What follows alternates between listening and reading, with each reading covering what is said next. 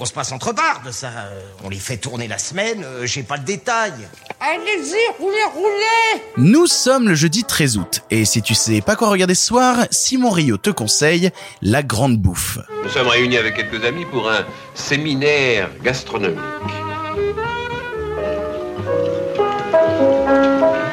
Pour séduire les filles, parce que ce sont des putes. Ou je ne sais pas.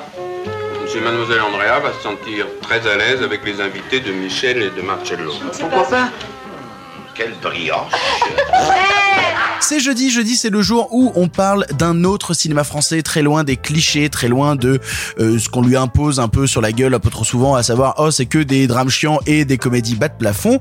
Non, le cinéma français ce n'est pas ça, ce n'est littéralement pas que ça. Et Simon avait au- aujourd'hui envie de nous parler de La Grande Bouffe de Marco Ferreri. Simon, de quoi parle le film et pourquoi est-ce que tu as envie que qu'on le regarde? J'avais envie de vous en parler parce que pour moi c'est un des films les plus intéressants, les plus fous, les plus fascinants et aussi les plus dérangeants du cinéma français.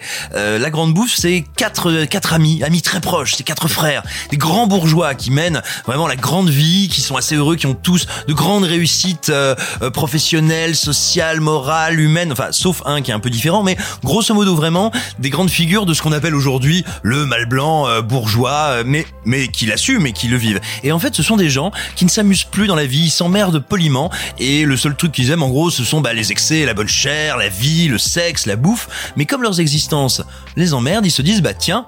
Eh ben on va se suicider parce qu'on se marre plus et on va se suicider à la bouffe et on va faire la grande bouffe. Ce grand week-end où on va où on va faire un immense banquet et se gaver à en mourir et se gaver de plaisir, se gaver de la joie d'être ensemble jusqu'à ce que nos, que nos corps et nos cœurs cèdent. Et alors, partant de ce point de départ, on se dit mais mon dieu, est-ce que c'est un horrible drame existentiel tout triste? Ah non, pas du tout. C'est un espèce de film qui est à la fois funèbre, à la fois solaire, qui est jubilatoire, orgasmique et en même temps très inquiétant, très morbide. C'est vraiment une histoire qui n'arrête pas de changer de braquet, de changer d'émotion, qui parle nous de notre rapport au désir, de notre rapport au corps, mais aussi bah, d'une société occidentale qui, euh, ne s'assumant et ne vivant que dans la fièvre de consommation, de consommation, ne peut à un moment bah, que partir dans un grand bang.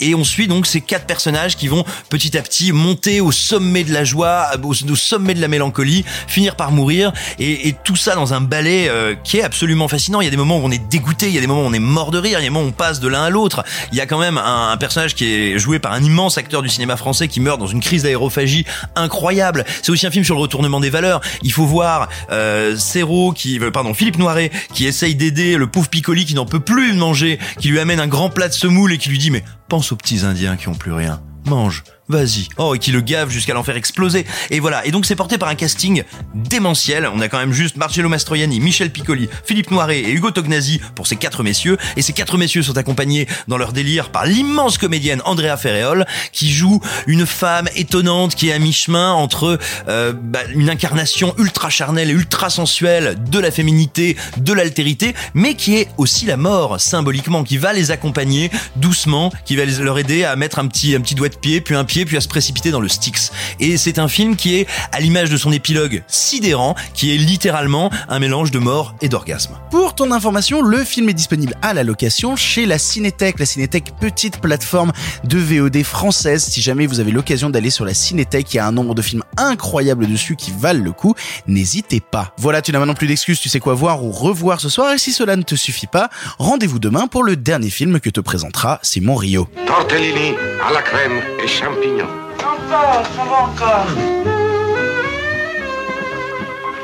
Vous n'avez rien compris On ne peut pas mourir en mangeant Elle marche? Oui, qu'elle marche.